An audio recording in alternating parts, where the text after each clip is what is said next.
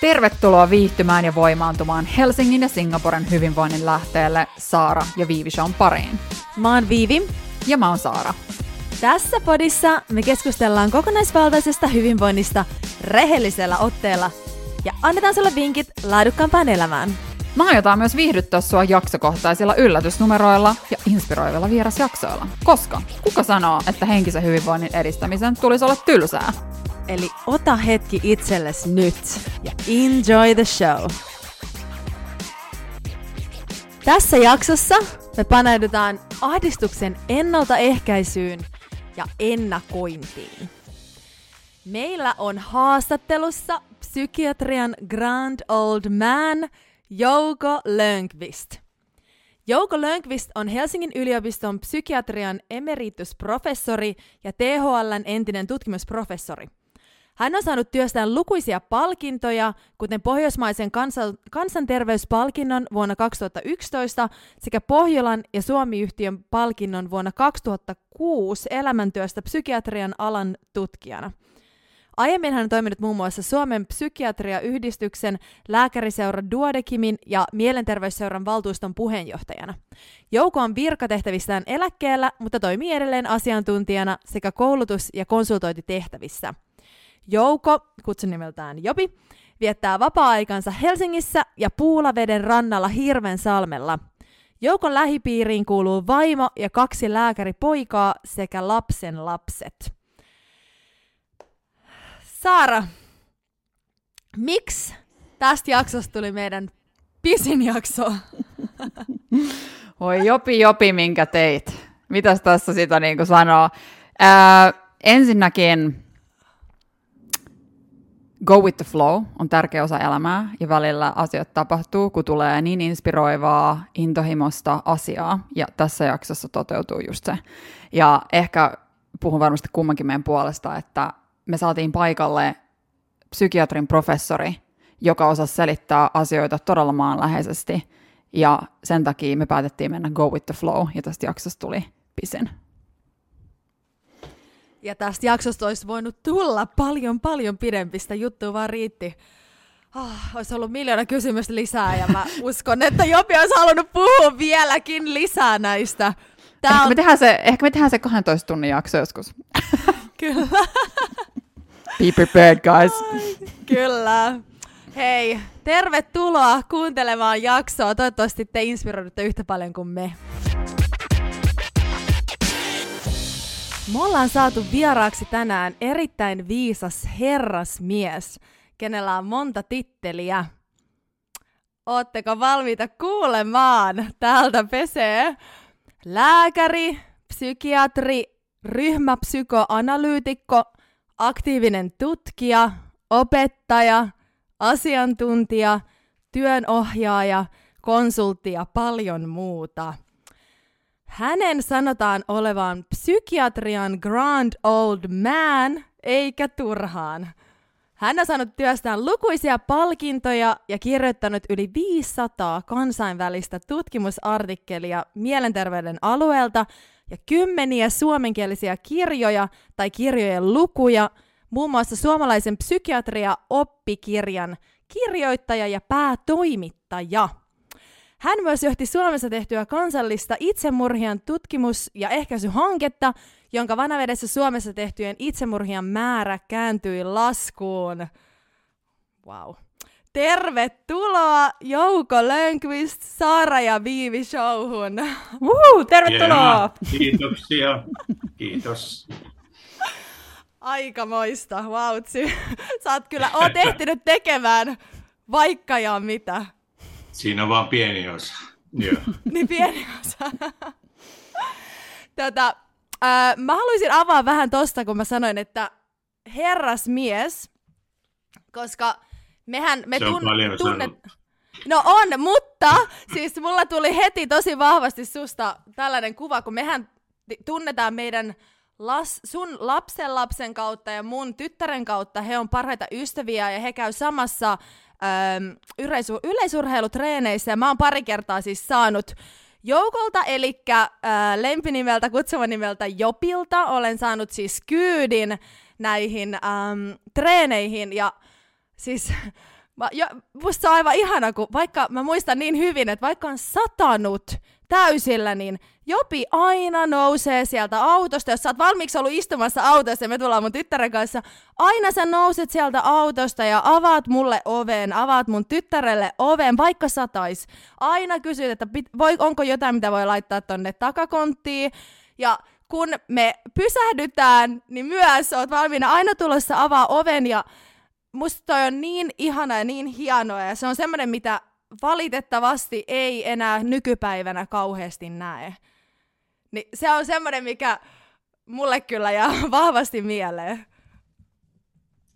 No hyvä tulee hyvä luo. Kun on kivoja ihmisiä, niin on kiva olla mm. ystävä. Mm. Niin. Ihanasti Joo. sanottu. Ja toi oli ihana, mä Viivi jakoi mulle, että on tarjoamassa. Ei ole mm. todellista, se oli ihana, ihana tota, uh, pointti ja todellakin herrasmiehiä lisää maailmaan, kiitos. He, joo, juuri, juuri näin ja tästä saa nuoret ottaa oppia. Kyllä. Kyllä. Ähm, mä haluaisin hei kysyä ähm, sulta, että mikä sun mielestä on nyt, kun oot eläkkeellä, tai o, no, teet edelleen kyllä, eikö niin? niin? Joo, kyllä, töitä samaan aikaan, mutta ainakin osittain. Kyllä. Joo, että mikä Joo. sun mielestä on ollut siinä nyt parasta? No se, että voi, on mä aina ollut valikoiva, yrittänyt tehdä sellaista, mikä on kiinnostavaa ja mukavaa, mutta nythän tietysti voi vielä enemmän valita. Ja kun maailmassa on niin paljon kiinnostavaa, niin mä oon valinnut aika paljon, että kyllä mä edelleen teen aika tiukkaa päivää. Mutta mm. mikä siinä, kun jaksaa ja on, on mukavia hommia. Mm. Ehkä juuri se, että voi toteuttaa itseään sitähän jokainen ihminen toivoo omalta kohdaltaan, että ei ole erilaisten pakkojen, vanhempien tai työnantajien ohjauksessa, vaan kokee ainakin jossain määrin voivansa toteuttaa vapaasti itse. Ei tässä maailmassa kukaan vapaa ole, mutta, mutta luulee ainakin olevansa. Tai voi hiukan kokea sitä, että voi valita käännynkö polun haarassa vasemmalle vai oikealle. Mm. Tuo kuulostaa myös siltä jotenkin, että toi niin kuin vahvasti ää, teillä on aina ollut niin kuin kutsumus siitä, niitä asioita kohtaa, mitä tekee, koska jotenkin toi, että jatkaa niiden asioiden tekemistä ja pystyy toteuttaa itseään niin kuin eläkkeellä vielä, niin se on jotenkin tosi motivoimaa mun mielestä itselle ja meille kuulla, että se on nimenomaan, että se, niin kuin ei, se ei lopu siihen, eikö niin? Joo, ei se lopu. Ei mun, mun mielestäni meillä on yksi elämä miksi sitä jakso pätkii sellaisiin epäluonnollisiin osiin. Mä olen virkatyöstä eläkkeellä tosiaan, mutta e, en mä työstä ole eläkkeellä, koska ehkä mä oon saanut lapsuudesta sellaisen mallin, että, että tuota, työnteko on arvostettavaa ja, ja mitäs me muuta tehtäisiin? Ollaan läheisten ihmisten kanssa kaikkea sitä. Mm, ihanasti sanottu. On, on. Ja varsinkin se, että musta tuntuu, että hirveän moni ihminen tekee semmoista työtä, mistä he ei nauti, ja he odottaa vaan sitä. Ihan oikeasti mä oon tavannut kolmekymppisiä, jotka, vähän päälle kolmekymppisiä, jotka kertoo jo mulle, että en malta odottaa, että lapset on vanhempia ja muuttaa pois kotoa. En malta odottaa, että pääsen eläkkeelle, että nyt jo unelmoin siitä, että mä oon eläkkeellä ja mun mielestä se on jotenkin, siis se on vähän surullista, että on siinä, että mun, mun mielestä tuossa tilanteessa, tai siis tavoite olisi se, että tekee sellaisia asioita, mistä nauttii ja pääsisi tuohon tilanteeseen, missä sinä oot. Että sen jälkeenkin, kun on, et on jäänyt eläkkeelle tai osittaiseläkkeelle, niin silti nauttii siitä niin paljon, mitä tekee, että jatkaa edelleen sitä tutkiskelua ja jotenkin... Mm, Joo, no kaikilla on siihen mahdollisuus. Meillä on erilaisia töitä ja tehtäviä, mutta en mä ymmärrä, miksei jokainen voisi tehdä jotain, vaikkapa hyvää. Mm. Juuri näin. Joo, ihan totta. Ähm, Mutta elikkä siis tässä jaksossa tänään me puhutaan, me paneudutaan ahdistukseen, sen ennaltaehkäisyyn ja eri toimintamalleihin. Me päästään tutustumaan Jopiin ja kuulemaan hänen ajatuksiaan ja tarinaansa. Me saadaan ammattilaisen vinkit ahdistuksen rauhoittamiseen ja ennaltaehkäisemiseen. Ainakin näitä mä odotan henkilökohtaisesti tosi paljon. Koska se, että jos ahdistus nyt iskee, niin se, että tietäis ne tämmöiset toimintamallit, mitä siinä tilanteessa sä voit tehdä, että sä pystyt rauhoittaa itses, tai se, että jos sä tunnet, että se on tulossa se ahdistus, miten sä pystyt rauhoittaa sen tilanteen, että se ei ehkä pääsisi niin pahaksi, tai se sulle ei vältysti tuliskaan silloin sitä ahdistusta. Nämä on mun mielestä tosi mielenkiintoisia kuulla vinkkejä näistä. Ähm, ja sitten meillä on niin viimeiseksi tietenkin luvassa yllätysnumero Jopille, mistä Jopi ei tiedä nyt mitään etukäteen. Ähm, mutta ollaan, ollaan kilttejä sen suhteen, se on kiva, kiva osio. Ähm, nyt me haluttaisiin kuulla sulta, Jopi, ennen kuin me paneudutaan lisää tähän aiheeseen, niin me haluttaisiin vähän kuulla, kun pikkulinnut lauloi, että sä oot pikkupojasta asti ollut kovin utelias ja kiinnostunut kaikesta, niin haluttaisiin vähän kuulla enemmän sun tarinaa, että kuka on Jopi tai Jouko Lönkvist? No niin, otetaanko lyhyen kaavan mukaan? Ihan miten Ää... haluat. Voi tehdä pitkänkin kaavan mukaan. Meitä kiinnostaa. Mm-hmm, kyllä. No mä oon ihan tavallinen suomalainen poika, pikkupoika, tavallista suomalaista perheestä. Mä oon kotoisin Tampereelta ja, ja ehkä sitten luoja on siunannut mua kuitenkin tällä uteliaisuudella, ehkä voisi sanoa vähän niin kuin älylliselläkin uteliaisuudella. Että maailma on ihmeellinen ympäristö, jossa on kiva liikkua, mutta se liittyy nyt tähän ahdistusteemaankin sillä tavalla, että samalla kun me liikutaan tässä, lapsen maailmahan laajenee ja laajenee, tulee yhä uusia asioita. Ja aina siihen uuteen liittyy myös semmoinen pelon sävy, että mitä sen rajan tuolla puolen on, että uskallanko mennä. Että uteliaisuus ja varovaisuus liittyy toisiinsa. Että mä oon myös ollut, ehkä voisi sanoa herkkä lapsi tai semmoinen, mä oon viihtynyt aina hyvin yksin.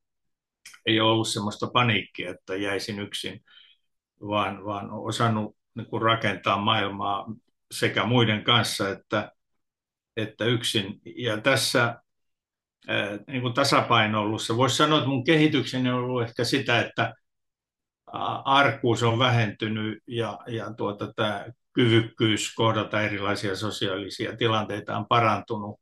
Tätä varmaan jokainen meistä opiskelee, mutta että se niin kuin pienen lapsen maailma, aikuisen maailma ei oikeastaan eroa, että me ollaan aina ikään kuin sen siinä valinnassa, että toimitaanko siinä omalla mukavuusalueella vai edetäänkö pikkusen, tutkitaan hiukan ympäröivää maailmaa, lähdetäänkö Marsiin vai eikö lähdetä, siis ei kävelemään, vaan tuonne todella avaruuteen.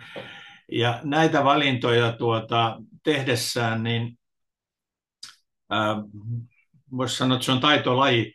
Mehän ollaan ihmislajina semmoinen, minäkin ihmisenä, että että tuota sisään on rakennettu se kyky aistia vaaraa ja niin kuin väistyä silloin, kun pelottaa tai on liian vaarallista. Ja, ja niin kuin tämän balanssin, tasapainon pitäminen, se on, se on mielenkiintoinen kysymys, että etenenkö, peräännynkö, vakiinnunko vai vieläkö etsin jotain ihan uutta. Eikä se on ikään kuin luova prosessi. Itse mä ajattelen, että se, me ollaan kaikki pieniä, niin kuin, en nyt erityisesti tässä viittaa mihinkään korkeampaa voimaa, mutta evoluutiomielessä tämmöisiä luonnon koekappaleita. Ei yhtään tällaista ihmistä kuin minä ei ole maailmassa, eikä teidänkään kaltaistanne. Ja kaikissa meissä on vahvuutemme ja heikkoutemme, ja ikään kuin tämä lajin ja meidän yhteisen elämässä, e, e, selviytymisen niin kuin edellytys on se, että kunnioitettaisiin sitä, että meillä on tietyt rajat, ihmisen luonnonluomat rajat, muun muassa tämä ahdistuneisuus, taipumus on meihin sisään rakennettu, mutta sitten on toisia vahvempia, toisia ikään kuin heikompia, uteliaampia, vähemmän uteliaita, ja että sallittaisiin se, että maailmassa on kaikelle tilaa, ja etenkin kasvatuksessa, ettei vanhemmat rupea liikaa ujuttaa sille lapselle semmoista kasvuuraa, joka heidän mielestään olisi hyvä. Kyllä se lapsi sen polkunsa lopulta löytää, jos meillä on se viisaus kuulla ja, ja niin kuin nähdä, että mikä se parasta on sen lapsen kehityksen kannalta. Eli, eli tämä on kulkenut oman polkuni. Voisi sanoa niin, että sieltä uteliaasta, hiukan arasta pikkupojasta sosiaalistunut. Mä olen ollut jalkapallojoukkueen kapteeni jo pienenä ja oppinut tämän yhdessä pelaamisen hienouden. Ja koko työelämäni on oikeastaan tehnyt iso, aika isojakin asioita, mutta aina yhdessä muiden kanssa. Jotenkin oppinut sen, että ei se mitä minä teen tai mistä mua palkitaan, ne on ihan sivuseikkoja, vaan se, että jotkut tärkeät asiat menee eteenpäin. Ne yleensä menee eteenpäin vain yhdessä muiden kanssa.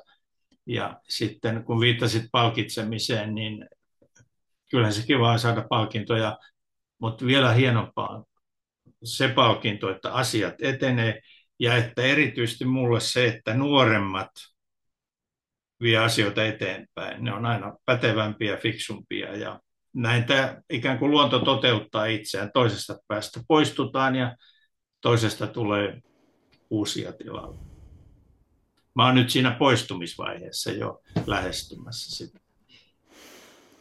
Wow, tai niin kuin jotenkin kaikki, mitä sä sanot, ihan ennen muuten, Jouko, ennen kuin me lähdetään kommentoimaan, niin mm. sulla on toi kuvaruutu lähtenyt toi videosta, että pystytkö painaa sieltä, että sun video tulisi Pystyn. takaisin, että me nähtäisi sut. Kiitoksia. Mahtavaa. Nyt se tuli. Mahtavaa. Joo, se putoaa jostain syystä. Mun pitää seurata sitä. Ei, tai Ei, kun ääni kuuluu, mutta me sanotaan aina, jos näin käy. Joo. Siis sanoit... No se meni vähän saarnan puolelle, mutta en halua julistaa mitään, mutta näitä asioita tuli mieleen, kun kysyit. Mun mielestä se oli jotenkin tuommoinen niin kuin, tältä näkökulmalta äh, kuunnellen äh, teidän tarinaa, niin jotenkin tämmöinen niin kuin, äh, yhdessä tekemisen merkitys korostuu tosi vahvasti, mitä, sä, mitä te sanoitte niin kuin monessa asiassa. Yeah. Ja jotenkin se on semmoinen, mikä tuntuu usein, niin kuin yksinäisyys on niin iso osa monen ihmisen elämää, erityisesti Suomessa jotenkin yeah. tuntuu siltä. Niin jotenkin toi oli tosi kauniisti sanottu ja mun mielestä muistutettu siitä sen tärkeydestä. Ja jotenkin tämä, että se on paras palkinto, kun yhdessä me mm. tehdään ja viedään jotain asiaa eteenpäin. Niin toi oli mun mielestä todella niin kuin hieno, hienosti sanottu, jotenkin pysäytti. Mm. Mm. Mm. Ja varsinkin musta tuntuu, että koska mo, har, no en tiedä onko se niin, että harva, mutta jotenkin, että moni ihminen ajattelee ehkä sen aina itsensä kautta. Eikä, et vähän niin kuin, että hei, ei näin, että yhdessä, vaan että minä, minä ja minun pitää esimerkiksi saada niitä palkintoja tai edistyä, niin musta toi on tosi tervettä ajatella, että me yhdessä. Ja tämä siis, tää, että No me tullaan puhumaan kyllä kohta pian tästä ahdistuksesta enemmän. Toikin oli tosi mielenkiintoista itse asiassa kuulla, että ahdistuneisuustaipumus on meille sisäänrakennettu. Koska tämä oli sellainen, mitä mekin niin kuin, en tiennyt. Tämä oli yksi mun kysymyksistäkin. Niin tämä on tosi, äm, tosi mielenkiintoista. Ja tämä, että annetaan lapsen mennä omaa reittiä. Musta tämä on aivan ihana ja sen huomaa just kun esim. itselläni on kaksi lasta, miten erilaisia he on. Et se, on se tuntuu välillä ihan uskomattomalta, miehen kanssa puhutaan, että miten nämä on tullut kummatkin niin kuin meistä, että ne on niin erilaisia luonteeltaan ja heidän niin kuin mielenkiinnon kohteet, ja he, sehän olisi tosi paljon helpompi laittaakin heidät aina siihen samaan, että te, teette samoja juttuja samaa aikaa, se on meille helpompaa, mutta se ei, se ei tue taas mun mielestä samalla lailla heitä niin. yksilöinä. Niin. Viivi, tämä liittyy hiukan tähän kulttuuri- ja yhteisöasiankin. Maailmassa on paljon kulttuureita, joissa pitää tehdä niin kuin perhe näkee oikeaksi tai, tai mikä on jonkun ideologian kannalta välttämätöntä. Länsimaissa on ehkä individuaalisempi lähestymistapa, eikä voi sanoa välttämättä mikä on oikein millekin meillä on erilaisia taustoja, mutta, mutta ainakin tämä länsimainen kulttuuri on e-, edennyt siihen, että yksilölle annetaan tilaa aika paljon, mutta ei se tarkoita sitä, että minä, minä, eikä muita, vaan että yksilön voima on parhaiten käytössä silloin, kun se pelaa yhteen muiden yksilöiden kanssa, kun yhdessä tehdään. Jos me nyt aletaan puhua vähän tästä ahdistuksesta ja mielenterveydestä, niin haluatko meille Jopi avaa, että mitä on ahdistus? Tämä on todella hyvä kysymys. Jos mä osaisin siihen täysin vastata, niin ehkä mä saisin vielä Nobelin palkinnon. Tosiasia on, että ahdistus on niin kompleksinen asia, sillä tarkoitetaan monia asioita. Ja sen takia on hyvä puhuakin tästä, että ja kun potilas sanoo, että häntä ahdistaa, niin yleensä me kysytään, että kerro tarkemmin, mitä se tarkoitat. Eli, eli että jos me puhutaan vain hyvin yleisellä tasolla masentaa, ahdistaa, niin se ei edistä, ellei me saada siihen sitä yksilöllistä näkökulmaa, että mitä se sulla tässä tilanteessa, mitä sä sillä tarkoitat. Niin silloin ihminen joutuu myös itse vähän tutkimaan, että eikä vaan mene sen niin kuin ohita sitä sillä tavalla, että antaa sille leiman. No, mä sanoisin, että ahdistus oiretasolla sellaisena kuin se ihmiseen kuuluu luonnostaan, se on normaali tunne, niin se on epämukavuuden tunne. Ja epämukavuus, että kaikki ei ole ihan ikään kuin kunnossa tai tasapainossa. Että meillä harmonia vastapainona ikään kuin tämmöinen, kun kaikki on kohdallaan, niin silloin on tämmöinen harmoninen ikään kuin osa maailman kaikkeutta. Me ollaan juuri oikea pala jossain kokonaisuudessa. Mutta ahdistus on sitä, että, että kaikki ei ole ihan kohdallaan. Ja miksi se ei ole kohdallaan, niin lähtökohtaisesti kai on kysymys siitä, että se on viesti meidän aivoista tai meidän mielestä meille. Että nyt ole tarkkana, tee jotain, kaikki ei ole balanssissa, ehkä joku vaara uhkaa. Ja jos sitä ajattelee tästä vaaran tai muutoksen näkökulmasta, niin yleensä ajatellaan, että ahdistus syntyy siitä, että on joku ulkoinen vaara. Käärme, ihmiset pelkää käärmeitä, käärme luikertelee tuolta ja kaikki eläimet reagoi siihen vetäytymällä ja pelkäämällä. Tai se voi olla joku muu abstraktimpi asia, mutta et ulkoinen uhka, fear, eli, eli pelko tarkoittaa juuri sitä, että sillä on selvä, ahdistuksella on niin kuin määriteltävä kohde. Hissiin en mene, koska siellä tuota ahdistaa ja se liittyy vain tiettyyn paikkaan ja niin edelleen. Jokaisella meillä voi olla tällaisia epämukavuuspaikkoja. Mutta toinen asia, josta nykyisin paljon puhutaan, joka on tärkeää ymmärtää, että uhat tulee myös sisältäpäin. Ja tämähän on helppo ymmärtää, että meidän mieli tuottaa kaikenlaisia uhkia. Kun me mennään jonnekin paikkaan, meitä alkaa ahdistaa, eikä me tiedetä oikein, mistä se johtuu. Useimmiten se johtuu jostain assosiaatiosta. Eli meidän menneisyys, siinä ei ole siitä tilanteesta niinkään kysymys, vaan se tilanne kytkee meidän mielessä mukaan jonkun, jota, mitä on aikaisemmin tapahtunut me puhutaan Pavlovin koirista, niin samalla lailla ihmiset on ikään kuin ehdollistunut, että kun joskus on joutunut jonkin hankalaan tilanteeseen, siitä syntyy voimakas muistijälki, mutta ei välttämättä tapahtumamuistina, että me muistettaisiin, että se sanoi näin ja tapahtui sitä ja näin ja se oli kammottavaa, vaan meille jää vain emotionaalinen muistijälki, että tietynlaisessa tilanteessa mulle on käynyt huonosti ja silloin oli paha olla. Sitten kun mä joudun samankaltaiseen tilanteeseen, vaikka ei sillä ole mitään tekemistä sen asian kanssa, niin tuolta meidän kompuutterista laukeaa sitten semmoinen assosiaatio, että tulee paha olo. Mutta tämä ei ole pelkästään ikään kuin menneisyyteen liittyvä muistijälki tai tämmöinen kokemusjälki, joka voi aktivoitua, kun me ahdistutaan – ja, ja sanon vielä, että se voi olla niin kaukaa menneisyydestä, että, että ei ole syntynyt edes muistijälkeä. On vain joku pienen lapsen kokemus, haju tai joku, joka, jota ei osaa kytkeä mihinkään, mutta joku on pahaa, se, se niin kuin tuntuu pahalta, mutta ei saa niin kuin mitenkään psykologista otetta, että mistä tässä on nyt kysymys.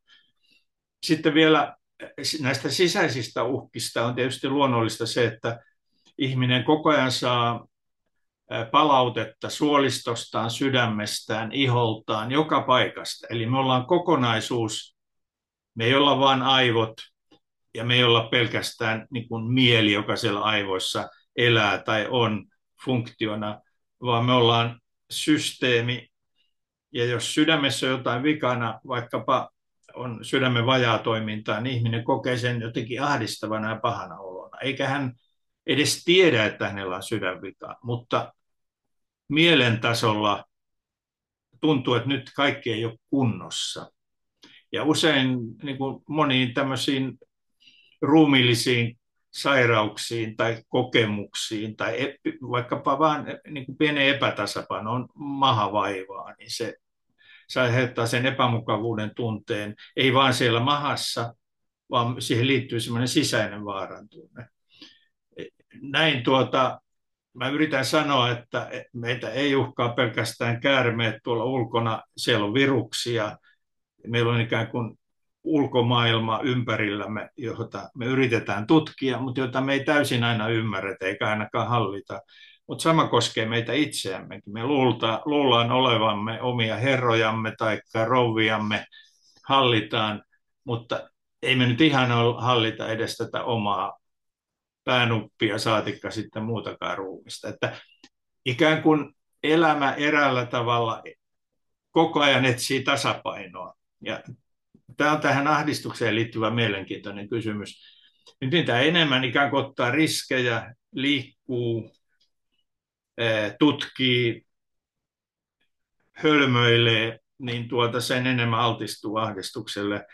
Sitten jos etsii rauhaa, no, löytää pylvää, jonka nokkaan jää istumaan ja sitten viettää munkkina siinä pylvään päässä lopun elämänsä, niin se on yksi tapa ratkaista tämä elämän, elämän ongelma kapeutama, kapeuttamalla sitä ja ikään kuin minimoimalla kaiken. Siitä ehkä joku löytää sitten rauhan menemällä luostariin, sehän on se klassinen ratkaisu. Ei, ei siis, kun mä sanoin, että ihminen on yksilöllinen ja meistä ei ole kopiota, niin ei myöskään tässä mielessä meidän elämäntilanteesta ja niin kuin ahdistuksen synnys. Meillä on samat perusmekanismit, mutta se on todella luova prosessi, jossa syntyy vaaratilanteita, uhkia ja sitten syntyy tapa käsitellä sitä. Ja tämä on sitten se e, suuri elämän kysymys, että mitä me opitaan? Opitaanko me hallitsemaan näitä uusia tilanteita niin, että emme ahdistu? Ollaanko me huonoja oppijoita? Ja meneekö se niin kuin lähtee pyörimään vähän väärään suuntaan, että syntyy ahdistusta, paniikkia ja tämä hallinnan tunne menetetään sitten niin, että ollaan aivan niin kuin kaoottisessa tilanteessa. Elämä on kivaa ja mielenkiintoista, mutta se voi olla aika painajasmaista myös tässä samassa mielessä. Niin, Ihan superhienosti sanottu. Ja mulla, niinku, mulla tulee päällimmäisenä, haluan kysyä jatkokysymystä vähän lisää tuohon. Öö, no, öö, ahdistuneisuus, normaali tunne, epämukava tunne, kaikki ei ole kunnossa. Toi, toi oli tosi, niin kuin, tosi sel, selkeyttä mun päässä, että okei, toi on, niin kuin, tätä mulle niin kuin ahdistuneisuus myös tarkoittaa.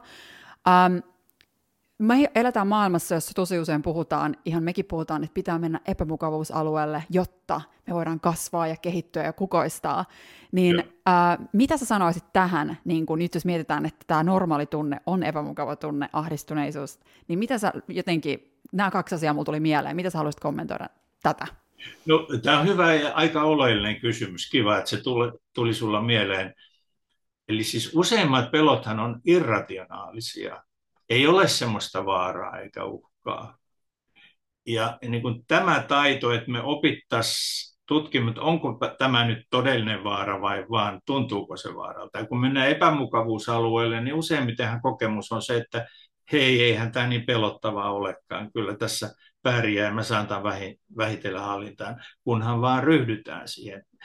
Ho- hoitopuolellahan tämä on kysymys siitä, että rohkaistaanko me potilasta tai kansalaista tai ihmistä omaan tahtiin kuitenkin lähestymään vaaraa tai uusia asioita, menemään epämukavuusasioille, vai syntyykö meille semmoinen tapa tukea potilasta, että me sanotaan, että älä mene sinne. Ja älä mene, jos se tuntuu vaikealta. Ja äiti sanoo lapselle, että jätä se väliin, että jää tänne kotiin. Ja jos maha, tuota, mahassa tuntuu pahalta, älä mene kouluun, ollaan tänään kotona. Niin tässä täytyy myös löytää se tasapaino, että ei, saa, ei saisi vaatia kohtuutonta, mutta yhtä paha on se, että me suojellaan itseämme ja, ja muita sitten eh, ylemmäärin. Että kyllä elämä on haasteellista. Ja itse ajattelen, että en nyt ihan, tai voisi sanoa, että tulta päin, eh, niin kuin palokuntalainen, eh, mutta, mutta että enemmän sitä kuin sitä, että vetäydytään. Jos me kaikki vetäydytään koloihimme, niin mitä tästä elämästä tulee? Ymmärrän kyllä, että kun on saanut pahasti siipeensä, on parasta varmaan vetäytyäkin vähäksi aikaa nuolamaan haavoja. Kyllä se leijonakin, joka ottaa yhteen kaverin kanssa, niin menee muutamaksi päiväksi nuolemaan haavoja. Mutta niin, varmaan vaan muutamaksi päiväksi. Eli just se on se, että niin. voi varmaan hetkellisesti siinä tilanteessa sitten ottaa oma aikansa, mutta sitten se olisi tärkeä sieltä – jatkaa eteenpäin, Joo. eikä jäädä sit sinne forever. Joo. Mm. Mehän käytetään sellaista termiä kuin opittu avuttomuus, learned helplessness. Mm. Eli että jos kasvuympäristö tukee liikaa tätä, että, että saa palkitaan siitä, että on, on avuton, saa äidin tukea, saa ymmärrystä ja niin edelleen, niin se polku helposti johtaa siihen, että että tuota, meissä vahvistetaan puolia, jotka niin kuin tämän sopeutumisen kannalta ei ole välttämättä hyviä. Mutta jokaisella meillä on oma tausta, eikä lapsen varsinkaan aina ole helppo valita, ja, ja se kehitys voi mennä siihen suuntaan. Lisäksi sitten mä sanoisin vielä sen, että joskushan käy huonosti, että sormensa polttaa, kun menee liettä koskettelemaan. Ja kun sitä tapahtuu toistuvasti, niin tapahtuu helposti traumatisoitumista. Että monen ihmisen, joka on ahdistusherkkä, taustalla on se, että hän on aivan liian usein joutunut sellaisiin tilanteisiin, jotka on kohtuuttomia. Tämä tuo sitten mukaan perheympäristön tai yhteiskunnallisen tilanteen sodat, pakolaisuudet, kaikki tällaiset pitkittyneet, toistuvat, ylivoimaiset stressit, nehän herkistää meissä tätä sisäistä biologista ahdistusjärjestelmää, että toista tulee superherkkiä ja he säikähtää pienestäkin asiasta, että pienikin murahdus jossain, niin se on leijonan karjahdus ja herättää voimakkaan pelko tai puolustautumisreaktio. Ja se on tietysti surullista. Sitä ei ihan helppo ole korjata, mutta kyllä kai maailmassa kaikki on mahdollista, että pahinkin pelkää ja hyvällä tuella ja sillä omalla työllään, että valitsemalla sen niin kuin uudenlaisen strategian, niin saa vähitellen asioita haltuunsa. Mutta ei se ole sitä, että ota itseäsi niskasta kiinni ja hyökkää, äläkä pakene. Ei se, ei se ihan niin. Mm. Eli mulla olisikin ollut tässä tai kysymyksen, että mitkä asiat voi johtaa ahdistukseen? Miksi jotkut ihmiset ahdistuu enemmän kuin toiset? Niin onko se just, sä puhuit tästä, että on, kun on sisään rakennettu tämmöinen ähm, ahdistuneisuustaipumus, eli onko se, joo. se on siis... No se on, niin meissä, joo. se on meissä ikään kuin, kun me aistitaan jotain ympäristössämme, se välittömästi ihminen ää, sen aistin tulkitsee, onko tämä hyvä huono, onko, liittyykö tähän vaaraan. Ihan niin kuin kaikilla muillakin eläimillä on samanlainen. Kyllä se kissa ja koira, hiiri, kaikki nisäkkäät, niillä on samat järjestelmät periaatteessa. Ihminen on vähän hienostuneempi ja ihmisellä tällaisen niin kuin pelon käsittelyn tukena on hyvin kehittynyt aivosto, joka pystyy jäsentämään asioita. Eli ymmärtämään asioiden yhteyden. Hiiri ei ehkä niin paljon ymmärrä sitä kuin me, vaikka meistä joskus tuntuu, että on hiirimäinen olo. Niin tuota, silti on, meidän tukena on se, että meillä on tämä sosiaalinen kyvykkyys. Me ymmärretään kontekstuaalisuutta, meillä on kyky muistaa menneisyyttä ja, ja niin kuin kartottaa maa menneisyyttä. Ja lisäksi ihmisellä on aivan erinomainen kyky ennakoida tulevaisuutta. Millään lajilla ei ole niin hyvää kykyä luoda mielikuvissaan, luoda ihan todella tulevaisuutta. Te olette suunnitellut omaa uraanne ja luonut sen. Sen perustuu juuri siihen, että näkee ja haluaa nähdä itsensä jossain tulevaisuudessa. Eh, mutta tähän samaan liittyy se kolikon käänteinen puoli, että ihminen, joka osaa kuvitella tulevaa, niin osaa kuvitella kaikenlaisia uhkia myös tulevaan. Eli jos olisi kuin Ellun kana, joka ei ymmärrä tulevaisuudesta mitään, niin ei olisi tätä huolta ollenkaan, että tarvitsisi murehtia, että mitä huomenna siinä kokouksessa tulee tapahtumaan. Tai miten mä saan jonkun homman vuoden päästä valmiiksi ja niin edelleen ja niin edelleen. Ihmisen ikään kuin lahjojen se kääntöpuoli on se, että on mieletön määrä asioita, jotka askarruttaa meitä. Ja ahdistuksen säätelyssä on tämä kysymystä, me ollaan tavoiteorientoituneita ihminen, että se ihminen asettaa itselleen tulevaisuuteen erilaisia tavoitteita, mutta sitten pitäisi olla kyky myös irrottautua tavoitteista. Olla se ellun kana tosiaan. Mutta sehän ei tarkoita sitä, että heittäytyy selälle ja katselee pilvien kulkua loppuelämään, vaan sitä, että pitäisi olla hetkellisesti ikään kuin kompuutteri nollata. Ja sitä jokainen meistä tekee ihan luontaisesti eh, kokousten välillä vetää henkeä tai nukkuu hyvin yönsä, pitää lomansa. Jokainen kehittää erilaisia käy hakkaamassa puita ja kiroilemassa tuolla mökillään, taikka juoksee hampaa tirvessä purudadalla ja niin edelleen. On erilaisia keinoja irrottautua tästä niin kuin monimutkaisesta maailmasta ja sen luomista paineista vain olemalla ja ikään kuin luomalla semmoinen oma kupla tai todellisuus. Mutta sieltä pitää sitten tulla pois myös että jos vain juoksee purudalla pakoon kuoliaan, niin ei sekään pitkän päällä ole hyvä asia. Mutta äh, vielä sanoisin Viivi sun kysymykseen sen, että kysymys siitä ei ole vain menneisyyden traumoista tai huonosta kohtalosta tai huonosta onnesta, että joutunut toistuvasti huonoihin tilanteisiin, vaan me ollaan myös biologisesti erilaisia. Että nämä luojan arpajaiset menee sillä tavalla, Toiset on todella herkkiä. Voisi sanoa, että ni, niille on suotu lahja olla ikään kuin vartiotornissa meidän puolesta. Ne näkee vaaroja joka paikassa ja ehkä voisivat auttaa meitä sokeita, paksunahkaisia ihmisiä. Mutta he kärsii myös siitä. Herkkyys on lahja, mutta se on myös ehkä, voi olla rasite. Eli että meillä on tämmöisessä niin kuin evoluution kehityksessä erilaisia taipumuksia, toisilla enemmän. Ja ne tulee sieltä isän ja äidin puolelta ja kaukaa menneisyydestä. Ja siinäkin suhteessa meissä on suuria eroja. Sen takia ei voi vaatia myöskään lapsilta ihan samoja asioita, vaan pitää ymmärtää, että meillä on erilaisia kyvykkyyksiä, meillä on erilaisia rajoituksia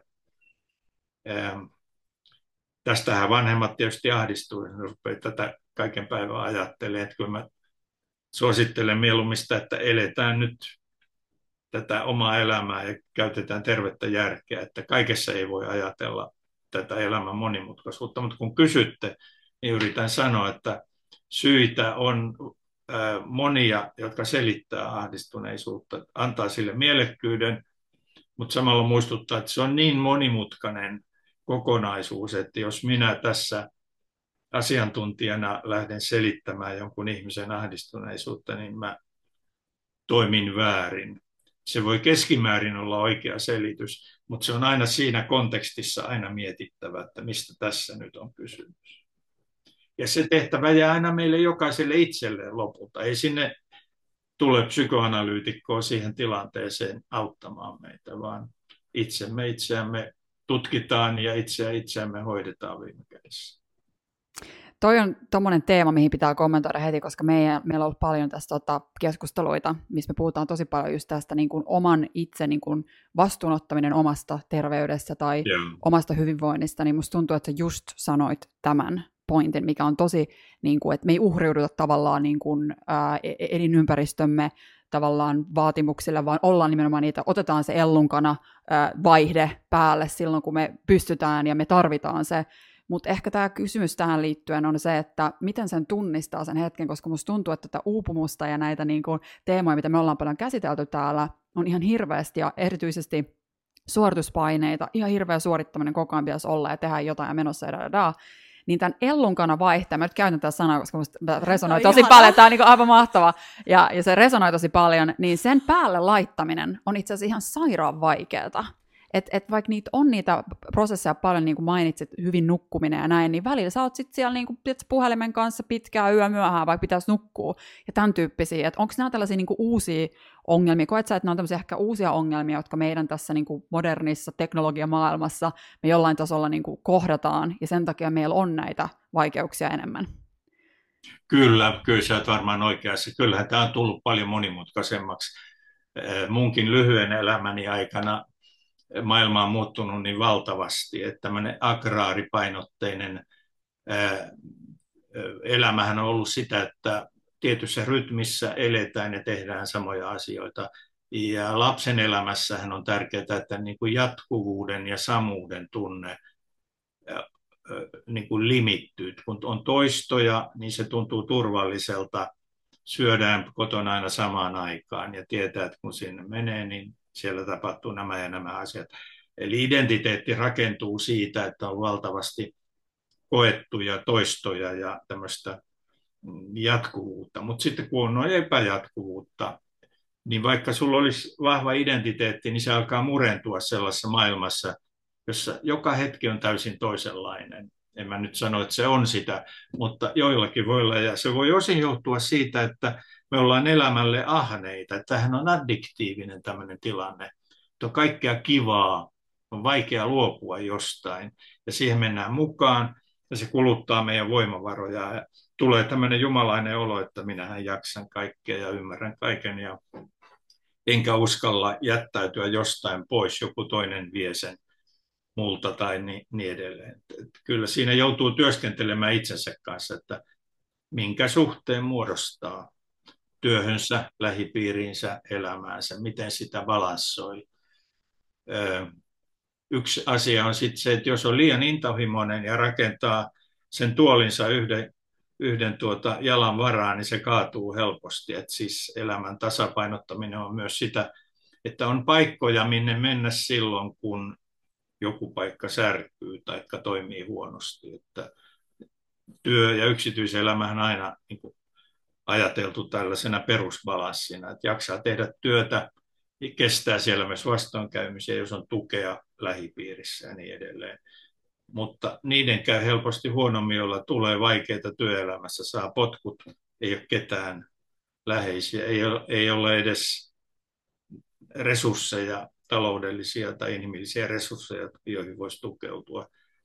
Näin ikään kuin tämä riskinotto tässä elämän unajaisessa maussa, niin se on, tuota, se on semmoinen, jota mielellään suosittelisi sellaista kohtuullista elämää, mutta kukapa tässä nyt olisi suosittelemaan sitä toisilleen, mutta, mutta että ehkä me saadaan riittävästi sitten palautetta elämältä itseltään, niin sit on, monethan tekee valintoja sitten uudestaan ja vaihtaa reittiä ja ehkä tahtiakin. Mm. Isoja kysymyksiä. Mm, on mielenkiintoisia. Toi oli tosi mun mielestä pointti, hyvä pointti ajatella, sun on tuoli, sun elämässä on tuoli, ja jos siinä on niin kuin, mitä enemmän siinä on jalkoja, jotka tukee, kun yksi jalka särkyy, niin siellä on toinen. Musta oli ihana, ihanasti niin kuin sanotettu. On, ja mä mietin just, että äh, onko tämä vähän sitä niin kun, liittyen semmoiseen toimintasuunnitelmaan, koska mä itse koen sen aina, että mulla pitää olla plan A, plan B, plan C, ja sit mulla on rauha. Ja tää tosi paljon auttaa mua siinä vähän niin kuin just ennakoimaan, että sitä ahdistusta ei tule, kun mulla on omassa päässä se oma suunnitelma, että jos näin käy, niin okei, mulla on se seuraava suunnitelma, mitä mä voin tehdä. Jos näin käy, niin sitten mulla on tämä suunnitelma, mitä mä voin tehdä tämän jälkeen. Ja tämä on se, mikä mulle luo ainakin sellaista rauhaa, sisäistä rauhaa. Joo, oikein. Ennakointihan on hyvä mielenterveyden niin semmoinen peruselementti, että, että uskaltautuu ennakoimaan ja niin kuin ennakkotyöstämään mutta sen kääntöpuoli on sitten se, että meille tulee tämmöinen pakkooireinen kontrolli, että kaikki pitää niin olla kontrollissa ja järjestyksessä. Meidän voimat menee siihen suunnitteluun ja sitten siihen itse elämiseen ja tekemiseen jää vähemmän voimavaroja, koska eli siis sanoisin, että semmoinen strateginen suunnittelu on viisasta, että meillä on suunnat tiedossa ja yleiset tavoitteet, mutta luovuus on sitten sitä, että kun se maali on määritetty, niin me voidaan sitä polkua vähän vaihdella, että ei, ei välttämättä edetä juuri niin kuin oli suunniteltu, vaan tilanteen mukaan toimitaan järkevästi. Ja tämä on sitten sitä sisäistä joustavuutta, että ei vaan pusketa päälle, kun pienen mutkan kautta pääsisi paremmin perille. Make sense. Eli suunnittelu hyvä, suunnitelman muuttaminen vielä parempi.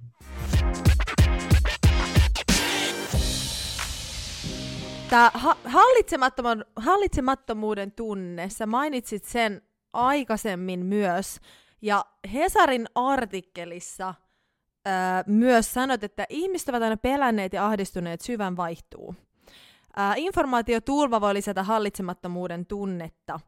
Mä mietin semmoisessa tilanteessa, että No ihan tämmöinen tosi konkreettinen, että jos tulee hirveästi esimerkiksi jotain, puhutaan nyt vaikka sodasta tai korona-aikana tuli hirveästi sitä informaatiotulvaa televisiosta ja somesta ja radiosta, niin onko tämmöinen konkreettinen juttu, mitä voi tehdä se, että esimerkiksi laittaa sen telkkarin kiinni, jos se tulee liialliseksi ahdistus. Laittaa vähän niin kuin kaikki pois hetkellisesti, että saa sellaisen ää, rauhan tunteen ilman muuta, etenkin lasten kohdalla vanhempien pitäisi ymmärtää se, että ei heidän tarvitse tietää, että Afrikan lapsista niin ja niin monta kärsii nälkää ja niin edelleen. Mutta sitä ei pidä sitä sulkea sitä radiota tai telkkaria sillä tavalla, että jää kokonaan todellisuuden ulkopuolelle, mutta, mutta sitä niin kuin nyansseja, joita kertyy valtava määrä, että samaa ongelmaa nyt meillä on hallitusneuvottelut menossa. Mä en jaksa kuunnella sitä, että etukäteen pohditaan, tapahtuuko sitä tai tätä. Meillä on nyt hallitusneuvottelut ja syntyy sitten hallitus, joka tuota, on sitä tai tätä, että miksi pitää ennakoida asioita ihmisten, jotka ei vaikuta siihen mitään, mutta meille syntyy tämmöinen viihdeympäristö, jossa me pohdiskellaan kaikenlaisia mahdollisuuksia ja ongelmia. Kyllähän se heijastaa tietysti myönteisesti sitä, että yritetään valmistautua eri tavoin mentaalisesti siihen, minkälainen hallitus, mitä meillä Suomessa tapahtuu. Hyvä niin, mutta joku raja siis sillä pitäisi olla. Ja mä itse yritän sanoa, että se keskeinen asia nyt on nämä niin kuin metatason, ylätason strateginen ajattelu ihmisillä kunnossa. Mihin suuntaan menen, mitä maailmassa tapahtuu, onko Suomi rauhassa vai eikö ole. Mutta jos sä joka päivä tutkit kännykästä kaiken aikaa, että missä rajalinja Ukrainassa liikkuu ja milloin ollaan missäkin, niin kuormittaahan se. Se voi olla harrastus ja se voi olla niin kuin kiva osa elämää jollekin, mutta siitä maksetaan sitten se hinta, että jotain muuta ei tehdä tai että se synnyttää sitten semmoista psyykkistä kuormaa, joka sitten me nähdään ikään kuin nälkää muiden puolesta, kun, kun oikein paneudutaan siihen ongelman käsittely ilman, että me vaikutetaan siihen ongelmaan. Me vaan ele, niin kuin sivusta seurataan. Tämähän on hoitotyössä aika tärkeä asia, että on tärkeää ymmärtää niin kuin se potilaan kärsimys ja, ja luonne, mutta eihän me voida auttaa häntä asettumalla hänen vierensä kärsimään myös ja molemmat kärsien sitten kulkee rinnakkain, vaan pitäisi tehdä jotain. Ja jos on asioita, joilla ei voi tehdä mitään, niin voi olla viisasta, että suojelee itseään. Et, et tässä on koko ajan kysymys siitä, että me joudutaan ö, tutkimaan omaa kestokykyämme, omia voimiamme, omia mahdollisuuksiamme ja niissä rajoissa sitten toimia järkevästi. Et sen takia kyllä ahdistuksessa voi olla viisas neuvo, että älä mene sinne jossain tilanteessa. Ei kannata mennä vaaraa päin juuri nyt, mutta jos esimerkiksi käsittelet tätä asiaa jonkun asiantuntijan kanssa ja saat sen vähitellen haltuus, niin älä luovu siitä lähe, vaaran lähestymisstrategiasta, vaan tee se viisaasti. Jos teillä on esiintymispelkoa, että teette podcasteja, niin kyllä tähän asiaan täytyy jollain tavalla kuitenkin ratkaista. Mm, todellakin. Toi... Ei vaikuta kyllä siltä, että pelkästään. Taisi me ollaan tosi hyvin käsittelen näitä. Ei vai, mutta tota, äh, tuossa on tosi, tosi tota, niin vahvasti, mun pakko palata tähän niin kuin, että puhuit oman kestokyvyn tutkimisesta. Ja, ja tämä on just se jotenkin, mä mietin paljon resilienssiä, kun sä puhut. Äh, sitä, että meidän henkistä miten me pystytään, niin kuin, pystytäänkö me sun mielestä oikeasti vahvistamaan meidän resilienssiä? Ja miten sä itse asiassa siis... määrittelet resilienssin? Ehkä aloitetaan siitä. No, yleisesti voi sanoa, että se on sopeutumiskyky yksilön tasolla tai sitten se voi olla yhteisön resilienssi myös. Näin se on helpompi ymmärtää siinä monta aspektia. Sitä, se on myös termi, jota pitää aina kysyä, että mitä tarkoitat tai mitä sitä itse ajattelet. Mutta, mutta kyllä se liittyy juuri tähän adaptaation käsitteeseen, että onko meillä kykyä puskuroida ää, ulkoisia vaaroja ja, ja voimia ikään kuin sitten käsitellä niitä. Ja hyvä resilienssihän on hyvä osa mielenterveyttä, oikein hyvä käsite. Ja sitä voi ikään kuin kehittää epäspesifisin keinoin. Eli on ihan selvää, että jos sulla on rahaa enemmän, jos sulla on koulutusta enemmän, jos sä oot nukkunut paremmin, jos sä oot hyvin terve ja hyvässä kunnossa, e, jos sulla on taustaryhmiä, jotka auttaa sinua tarvittaessa. Ne on kaikkia tämmöisiä tyypillisiä epäspesifiä resilienssin keinoja, jotka jos joku täysin yllättävä vaara tulee, sä voit turvautua niin kuin tällaisiin resursseihin, jotka on olemassa. Mutta jos sä ilman niitä, niin sun käy vähän huonommin kuin niiden, joilla on tämä valmius. Mutta sitten on se spesifinen resilienssi on sitä, että sä varustaudut vaikka nyt podcastin lähetyksen tekemiseen. Ei siihen, ehkä te tarvitsette siihen näitä yleisiäkin, mutta se on spesifinen asia, jolla pitää olla itsellä tietty valmiudet. Niitä voi hankkia ja kehittää ja niin edelleen, olla kilpailukykyinen. Tässäkin on kaksi tasoa, tai vähintäänkin varmaankin monta tasoa, mutta, mutta ymmärtää se, että me, on vaaroja, joita me ei tiedetä, mitä ne on tulevaisuudessa, ja sitten on vaaroja, joita me tiedetään. Kun ilmasto lämpenee todennäköisesti, niin me ennakoidaan sitä, kannattaa ostaa asunto Helsingissä, joka on vi, viisi metriä merenpinnasta, kun mieluummin ihan veden varasta, tai jos ostaa, niin sitä joutuu muuria ruveta suunnittelemaan, ettei se vesi keittiöön. Eli kaikkea tällaista äh, ikään kuin ennakointi ja epäspesifinen, spesifinen valmius sitten kohdata se vaara. Ja ymmärrätkö mä oikein, mä kysyn vielä jatkokysymyksestä tuosta spesifeistä, että nämä, ymmärrätkö mä oikein, että nämä spesifit uh, uh, tavat on niitä tapoja, joita me oikeasti me voidaan itse vaikuttaa niihin? Joo, kyllä me epäspesifisinkin voidaan. Voidaanhan me nukkua hyvin, syödä hyvin, hoitaa itsemme hyvin, että me ollaan hyvässä iskussa. Ja jokainen tietää, jos on työstä uupunut ja sitten tulee vielä joku haaste, niin ei se niin hyvin suju, kun että ollaan jotenkin säännöstelty voimavarojamme oikein. Ja meillä on ikään kuin puhutaan tämmöistä resilienssiä tarkoittaa sitä myös, että meillä on varakapasiteettia, ettei me ei koko ajan ajeta kaasupohjassa autolla, vaan siellä on vielä mahdollisuus painaa kaasua sitten, jos tulee sellainen tilanne. Tämä elämisen haaste ja hillittömyys on eräällä tavalla sitä, että monet meistä elää niin täysillä, että yksi, kaksi rahat loppuu tai jaksaminen loppuu. Resilienssi on siinä mielessä ihan hyvä käsite, että jotain pitäisi olla aina varastossa pikkusen. Mm. Ihana varakapasiteetti, pidän. Sä oot maininnut aika paljon erilaisia tapoja, että ennakointi on tosi tärkeä ja näin. Um, ehkä ennen kuin mä, mun tekee ihan hirveästi nyt jo mieli kysyä, tota, kun mä mietin paljon, me mietitään myös paljon tietysti onnellisuutta, joka on täysin vastakohta sitten ahdistuneisuudelle, niin voiko ihminen, joka on ahdistunut, esimerkiksi olla samaan aikaan onnellinen? Voiko nämä olla niin kuin yhtä aikaa elämässä, tämmöiset tunteet?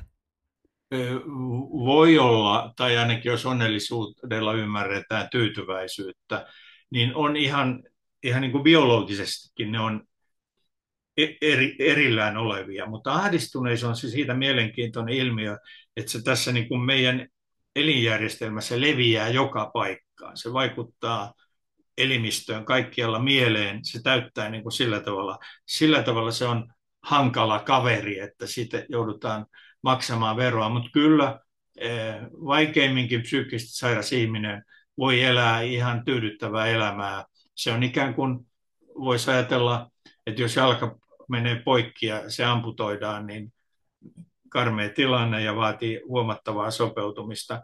Mutta kyllä se ihminen voi olla onnellinen sen jälkeen ja voi psyykkisen kriisinkin keskellä ähm, tavoitella niitä onnen asioita. Tähän nyt liittyy positiivisen psykologiaan, teille tuttuun teemaan varmasti, että aina voi olla hyviä muistoja, joihin voi palata, tai hyviä tavoitteita, joita voi rakentella mielessään, tai konkreettisesti siellä hyllyllä joku rasia, jossa on muistoja, joiden palaan aina, jo, joihin voi palata, vaikka lapsuuden nukke, jota voi ruveta sitten hellimään sopivassa tilanteessa.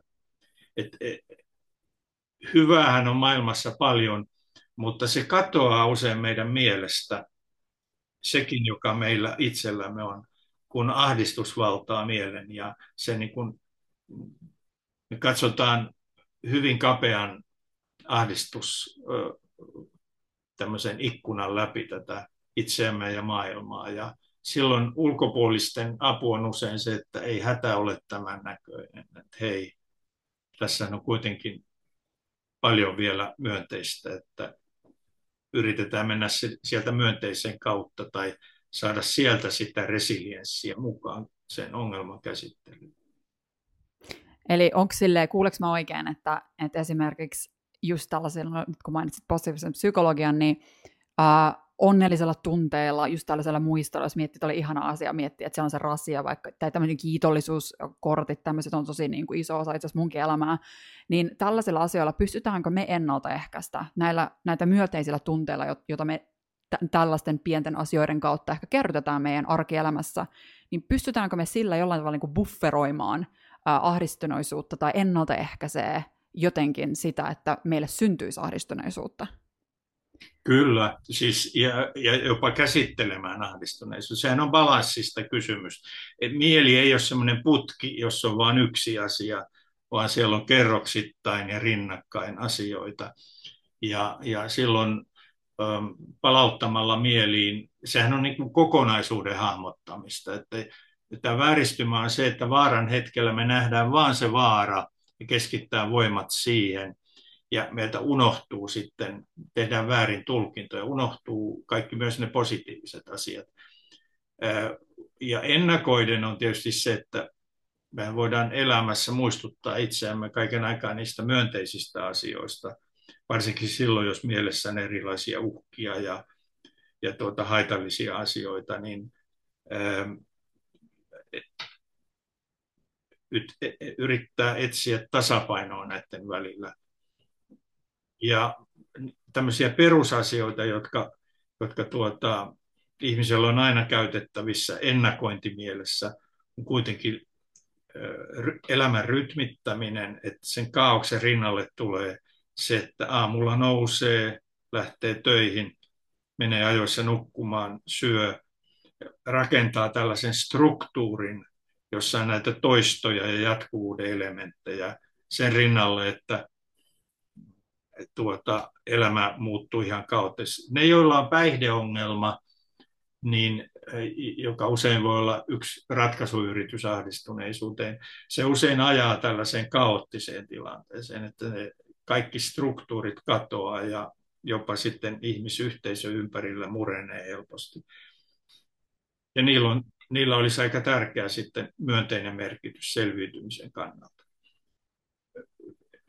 E-, ennakointi, sanoisin kuitenkin sen, että, että ennakointihan liittyy usein ensinnäkin semmoinen poliittinen aspekti, että poliitikot usein sanoo, että ei laiteta rahaa niin paljon hoitamiseen, että ennakoidaan. No sehän on hieno ajatus. Mutta ennakoinnissa pitää olla sitten vaikuttavuus, ihan niin kuin hoidossakin. Eihän me hoideta, tai ei pitäisi hoitaa, eli se hoito on vaikuttavaa. Ja ennakoinnin kohdalla on mielenkiintoinen kysymys, että mitä näyttöä meillä nyt sitten on näistä yleisistä keinoista, onko ne vaikuttavia. No jokainen ihminen itse tietysti testaa näitä, että mikä mulle on vaikuttavaa. Jos siihen uskoo ja saa hyviä kokemuksia, niin miksei käyttäisi sitä.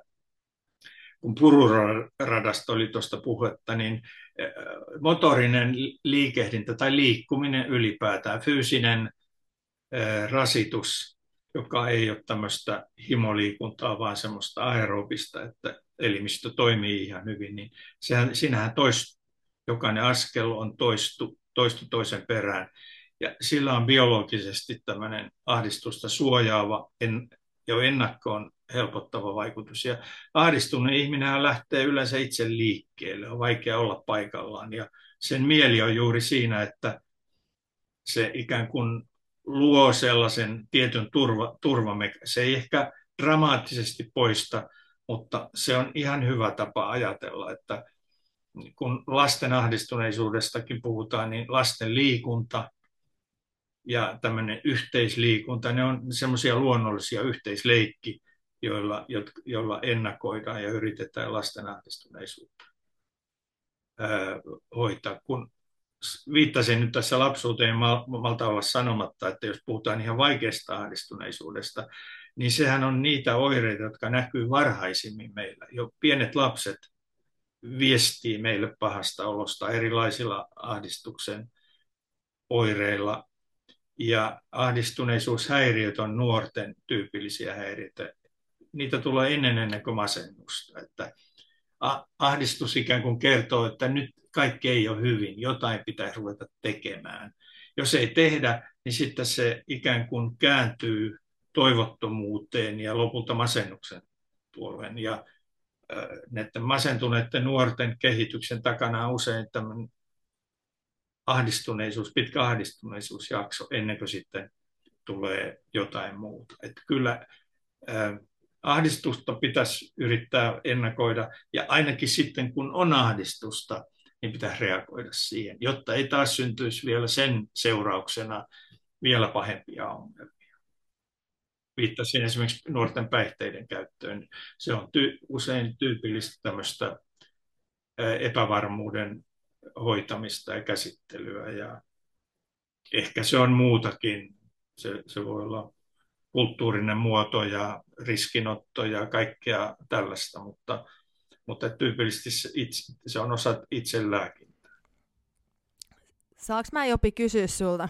kun sä puhut tässä, että nämä, tai sanoit juuri, että ää, mielenterveyden, pers- mielenterveyden persoonallisuuden häiriöt näkyy nuorilla, eikö se ole, siis tyyli, onko ne 3-5-vuotiailla tai että aika kyllä, nuoressa kyllä, iässä jo, kyllä. niin miten, miten ne näkyy ne periaatteessa oireet, että jos meillä on nyt kuuntelijoita, ketkä on havainnut jotain esimerkiksi omassa lapsessaan, niin minkälaisia on sellaisia niin kun, konkreettisesti jotenkin, miten vois, mi, millä lailla he oire, oirehtii?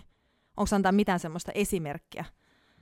No ihan pienikin lapsi, joka parkuu ja, ja tuota, potkii jo alle yksivuotias, niin ilmentää sitä, että kaikki ei ole kunnossa. Jos mahassa on kipua, ilmavaivoja, niin kyllä sen äiti heti havaitsee, että nyt kaikki ei ole kunnossa.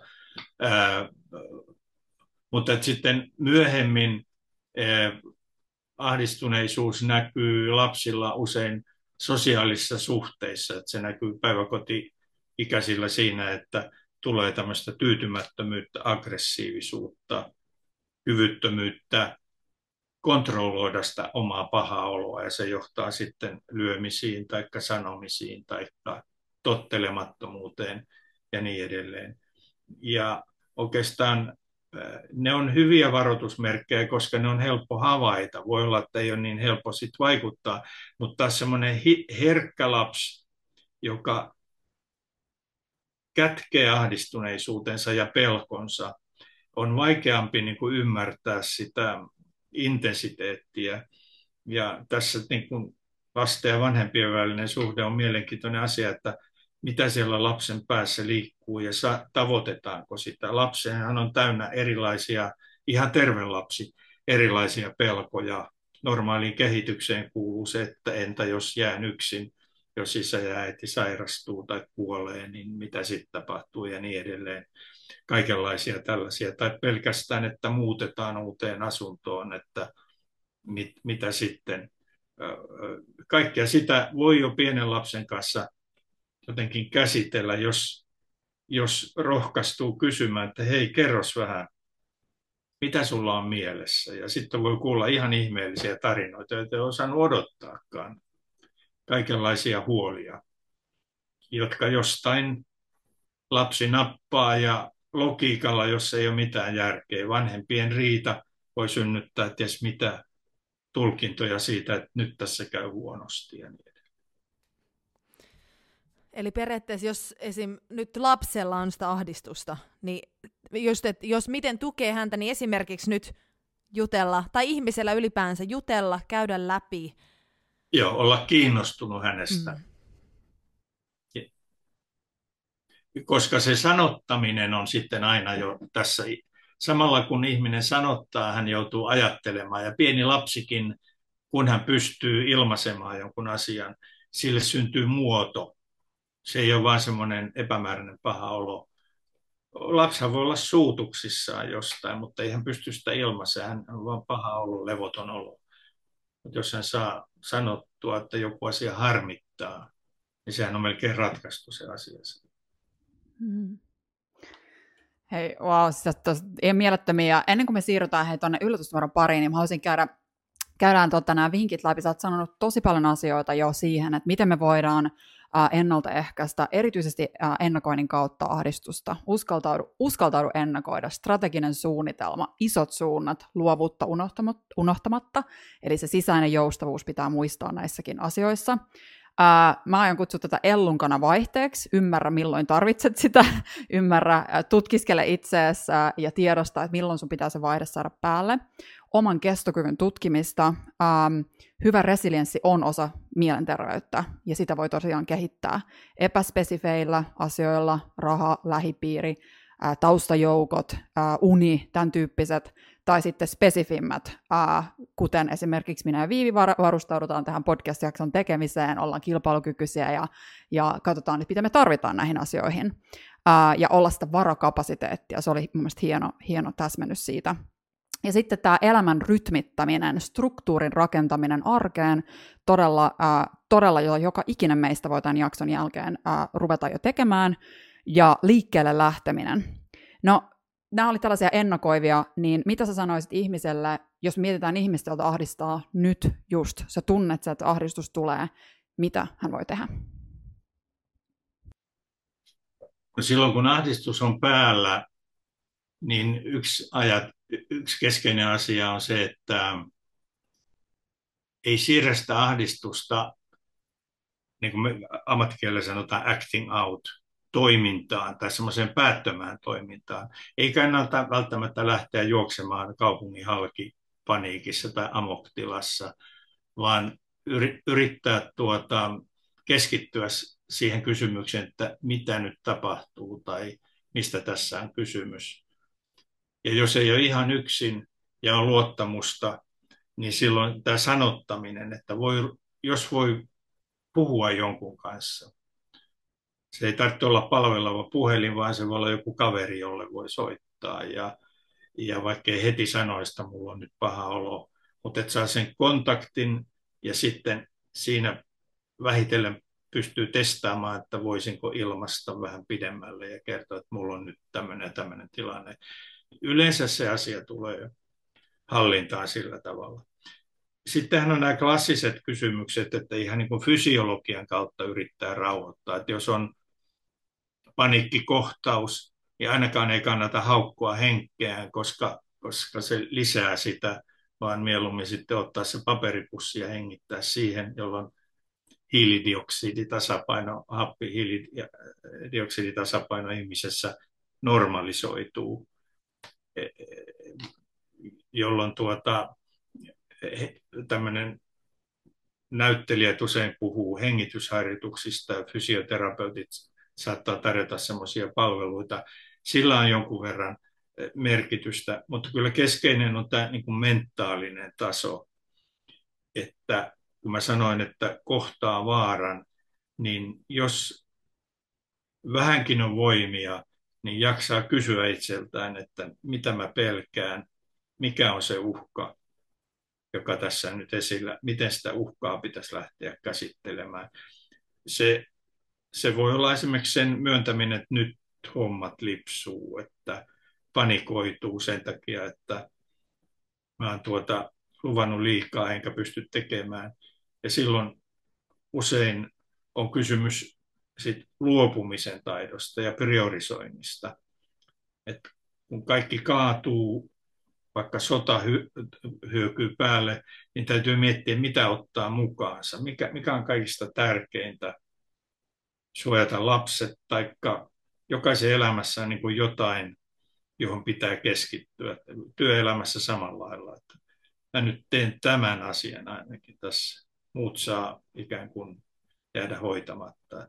Eli luopuminen tarkoittaa sitä, että kun tämä tavoite rimaa pitää alentaa ja pitää tyytyä, tyytyä siihen, että enough is enough silloin, kun voimat alkaa uupua. Ja, ja se voi olla vaikeaa, ellei hahmota tätä tilannetta. Ja toisen avulla on helpompi ehkä hahmottaa, mutta omassa mielessäkin voi jotenkin jaotella sitä tehtäväkenttää, vastuita. Ja, ja tuota, nehän on usein, esimerkiksi taloudellinen paine saattaa aiheuttaa monille tällaisen, että on kaoottinen tilanne. Se ei ratkea välttämättä ottamalla lisää lyhytaikaista vippiä, vaan pysähtymällä siihen, että nyt pitää tehdä muutoksia. Wow, eli tässä on niinku kolme ohjenuoraa. Jos sua ahdistaa nyt, niin ehkä yksi, se fysiologian kautta, paperipussin hengitys, Joo. miten rauhoitat hengityksen. Kaksi, kysy, mitä nyt tapahtuu, mitä mä pelkään, miten mä lähden käsittelemään tätä. Kolme, ota kontakti, sanota, testaa, pystyt sä ilmaisemaan, mitä on meneillään. Joo. Joo, ja hätätilanteessa kontaktinhan, meillähän on sitten näitä julkisia palveluita, joihin voi aina ottaa. Meidän päivystyspoliklinikoilla yksi iso ryhmä on siis panikoivat ihmiset. Ihan tuonne Meikkuun tulee niitä, Meilahteen tulee tuota ihmisiä, jotka sitten tilanne rauhoittuu yleensä. Se, kun se saa jonkin uoman, se, miten asia ratkaistaan, niin se yleensä ratkeaa. Koska siinähän ei ole kysymys siitä, että olisi mitään realistavaa. Ei ole kuolemanvaaraa. Ei ole vaaraa siitä, että menettää mielenterveytensä tai sekoaa, vaikka se omassa mielessä tuntuu sillä hetkellä siltä. Sydän ei pysähdy, vaikka se tykyttää. Mm. Toikin on tosi lohduttava ajatus. On, mm. on, todella. No, mennäänkö me sitten? Tää taas näistä vitsi tekisi mieli, oh. miljoona kysymystä ja wow. jatkuu ja jatkuu. Tämä on niin mielenkiintoinen aihe. Wow. On, niin mielenkiintoinen. Mm. Ja sitten kun on, ker- siis on tällainen ihminen kuin sinä, Jopi, mm. kello on niin paljon sitä tietotaitoa ja su- sä oot vaan niin inspiroiva niin tekis vaan mieli. Mä, vaan, siis mä, vaan, mä en varmaan ikinä ollut näin hiljainen. Mä vaan kuuntelen ja absorb, imen kaiken tiedon. no, mutta mennäänkö no niin. me yllätysnumeron pariin? Asiasta epäasiaan, niin. Just Eli ähm, kerrataan vielä. Eli mä tuun nyt kysymään Jopilta. Ähm, montas mulla on tässä? Mulla on no, noin 12 kysymystä. Ihan Okei. tällaisia, ähm, mihin voi vastata lyhyesti tai pidemmin, mutta myös lyhyesti käy. Ja ihan semmoisella intuitiolla, mitä tulee mieleeni. Mutta haluat sä nimenomaan lyhyitä vastauksia vai Joo. intuitiivisia? Lyhyitä. No, san- lyhyitä, joo. Sanotaan näin, lyhyitä. Jos mä vastaan tunnin, niin se on kaksi niinpä, niinpä. Mä mietin, siis mä sanoisin mielelläni, että mennään tähän, kah- tähän ensimmäinen 12 tunnin Joo. podcast-jakso ensi kerralla. Joo, tehdään tämmöinen rapid fire, eli, eli nopeat kysymykset, nopeat vastaukset. Elikäs, ensimmäinen kysymys. Jos voisit matkustaa nyt minne vain, minne menisit? Menisin vaikka Adelaideen tai Aus- South East Australia. Mm, Oh, ihanaa. nice one. Mm-hmm. Öm, mikä on sun sielun maisema? Öö, mun sielun maisema on kesä- tai vapaa-ajan asunnon ikkunasta avautuva maisema Puulavedelle Hirvensalmella. Siellä mielille. Ihana. Öm, jos olisit eläin, mikä eläin olisit ja miksi? No mä oon tuota, tähtimerkiltäni skorpioni. En haluaisi olla skorpioni eläimenä, mutta tuota, ää, mielenkiintoinen kysymys. Mä haluaisin olla tuota joku lintu. Mä oon harrastanut hiukan ornitologiaa ja siis se vapaana lentävä lintu, niin joka on onnellinen, ehkä pääskynen on Mm. se sopiva lintu. Luetko jotain kirjaa tällä hetkellä? Ja mitä, jos luet? Kuulemma mä luen kaiken aikaa ja teenkin niitä kirjoja vielä. mutta, mutta tähän voisi sanoa, että mulla on mielenkiintoinen historia. Mä olin pikkupoikana tämmöinen kirjaston suurkuluttaja. Isäni vei mut jo ihan pienenä kirjastoon ja mä opin rakastamaan kirjoja lukemaan. Mun opettajani, joka oli kirjastohoitaja, kauhisteli niitä kirjoja, miten mä, ne ei pikkupojalle välttämättä, nämä, ehkä mä olin vähän varhaiskypsä, luin kaikenlaista.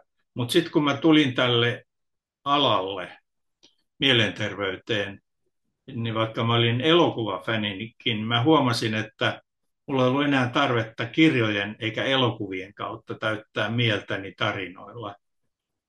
Kun mulla oli paljon elävämpiä tarinoita, joita potilaat tuotti. Ja ne oli tosielämää eikä fiktiota. Mutta kyllä fiktio on tärkeää mun mielestäni ja suosittelen kyllä, että vanhemmat edelleen vie lapset kirjojen pariin ja että ihmiset oppii kuvittelemaan ja luomaan maailmaa omassa mielessään. Mä olen aina ajatellut, että milloinkaan tulee se hetki, että mä palaisin siihen elämäni alkupäähän, että mä lukisin ihan mitä vaan. Toistaiseksi mä olen lukenut ammattitekstiä. Jos kysyt, mitä olen viimeksi lukenut, niin tänä aamuna luin tätä psykiatriakirjan painosta, josta, josta ollaan tekemässä. Laita ylöspäin vähän, joo. No okei. Okay. Vielä. Okay, no niin. Tuttu kirja. Otan noin muistilaput pois. Niin tuota, Joo, kyllä. joudun sitä lukemaan ajatuksella, mitä itse kirjoitin ja mitä muut kirjoitti. Ja yrittää parantaa sitä edelleen. Mähän on siis, luen kaiken aikaa kyllä kaikkea. Kännykästä, lehdistä, kirjoista. Mutta se, että mä ottaisin paksun kirjan ja lähtisin lukemaan. Mun pojan poikani otti tuon Walter Kilven Alistalon sali, joka on tuhat sivusta yhden päivän kuvaus, ja kahlas sen läpi.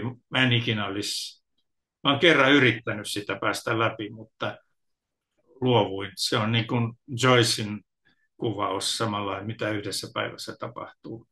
Se on sikäli hienoa, että maailmassa tapahtuu valtavasti. Yhdessä päivässä tapahtuu niin paljon. Jos me opittaisiin vaan näkemään, mitä meidän ympärillä tapahtuu, niin ei tarvitse pitkälle matkalle, ei sinne Australiankaan lähteä, kun osaa katsella vähän sillä silmällä maailman menoa. Nyt kun kevät tulee, niin mulle luonto on aika tärkeä asia. Ja luen luontoa. Mm, mm. Pa- pakko vaan mainita tuohon vielä toi, että musta tuntuu aikuisena ei ns. spottaa samalla lailla asioita tuossa ihan vaan kun kävelee tiellä, kun lapset. Tämän mä huomaan, kun meillä on Kyllä. lapset kävelyllä mukana. Ne ihan kaikkea sellaista. Me ollaan aina miehen kanssa, että vau, että ei, mulla ei tullut edes mieleen, mä en edes huomannut tollasta, mä olisin vaan kävellyt ohi, kun he huomaa kaikki maailman pienimmätkin asiat sieltä. Musta se on ihana, ja sitten he sanoo ääneen, ei. ja silloin meilläkin, niin se, he rikastuttaa meidän maailmaa myös samalla. Kyllä.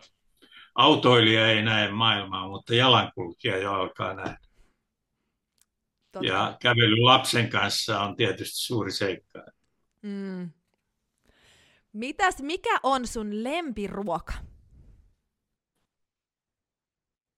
Ensimmäisenä tulee mieleen, että mä oon kaikki ruokainen. Syön kaikkea mahdollista ja pidän hyvästä ruoasta. Mutta mulla ei ole ehdotonta lempiruokaa olemassa. Mä sanoisin, että kaikki kalaruuat on mun lempiruoka. Mm, nam. Äh, näetkö usein lasin puoliksi täynnä vai puoliksi tyhjänä? Taikka tyhjänä, kun mä oon tyhjentänyt sen. Tuota, mun mielestäni lasi on, periaatteessa mä näen sen aina täysinäisenä, että siis aina voi ammentaa lisää. En, en, en, en ole kauhuissani siitä, että se nyt joku asia loppuu, vaan asialla on se positiivinen puoli. Mutta on se lopulta sekin puoli, että kyllä se, kun sen juo loppuu, niin se loppuu sitten. Tämä on tämä, kun ahdistuksesta puhutaan, niin ihan aasinsiltana sanoo, että ihmisen perusahdistushan on tämmöinen annihilaatio pelko. Eli että me niin kuin kadotaan yksinkertaisesti. Se liittyy kuolemaan. Et kuoleman pelko on kuitenkin se, sillä on erilaisia variaatioita. Että ihminen pelkää lopulta sitä, että tämä yksinkertaisesti loppuu tämä ihanuus. Lapsi ei osaa sitä pelätä muuta kuin vanhempiensa kautta, mutta vähitellen kun ihminen kasvaa, niin alkaa tulla kontakti siihen, että hei, tähän on matka, joka päättyy jonain päivänä. Mutta mun mielestäni se on hyvä hahmottaa, mutta ei sitä kannata joka päivä miettiä. Tämä liittyy juuri siihen, että on asioita, joihin voi vaikuttaa ja sitten ja tämän lopullisuuden ymmärtämisen hyvä puoli on se, että on kiva nauttia joka päivästä. Eikä ajatella, että sitten huomenna. Mm. Jos saisit elää minkä tahansa vuosikymmenen elämästäsi uudestaan, minkä eläisit? Ähm, no, tietysti vastaisin, että ensi vuosikymmenen, mutta kun sitä ei kysytä, niin äh,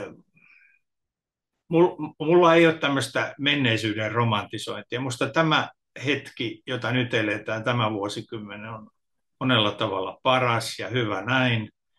Mutta tietysti itse, kun mä oon 50-luvulla ollut semmoinen pieni poika ja elettiin aika yksinkertaista ja tavallista elämää, niin se lapsuuden maailman arkipäivän kauneus, niin on semmoinen, jota tässä kaiken kiireen keskellä joskus pysähtyy miettimään, että onko nämä kaikki vempaimet niin välttämättömiä, kun ennenkin oli niin mukava elää siinä ympäristössä, jossa oli aika vähän monia asioita. Mm, mm. Entäs äh, mistä olet kiitollinen? Elämästä laulun sanottajan tavoin. Kyllä, se on, niin kuin, mä en ole sillä tavalla usko, uskovainen, että mulla olisi tällaista jotain tiettyä ideologiaa sen suhteen, mutta vaan niin kuin luontouskovainen tai niin kuin sillä tavalla elämämyönteinen, että elämän tarkoitus on eläminen ja että on suunnaton sattuma, että se on meillä joillekin se mahdollista. Niistä mielettömästä määrästä siittiöitä, joita isälläni oli, niin sattui syntymään tämmöinen kaveri. Ja että ylipäätään me ollaan tällä telluksella ja eletään vielä, kun aurinko ei ihan vielä sammu, niin tämmöisestä pitäisi osata ymmärtää olla kiitollinen. Ollaan kaikki lottovoittajia. Mun mielestä tähän on jotenkin mielen, ihan mieletöntä lopettaa tähän ajatukseen tämä meidän jakso. Me ollaan he ihan sairaan kiitollisia, että me ollaan saatu psykiatrian Grand Old Man tänne meidän äh, podiin ja ollut aivan huikea elämys tutustua myös teihin ja kuulla, mitä kaikkea me Mä pystytään tekemään. teitit, teitittele mua. Kato, se tulee luonnostaan. Ketään teitittele itse. Ja. Jopi, kiitos, että olit täällä mukana. Aivan ihana, kiitos Jopi.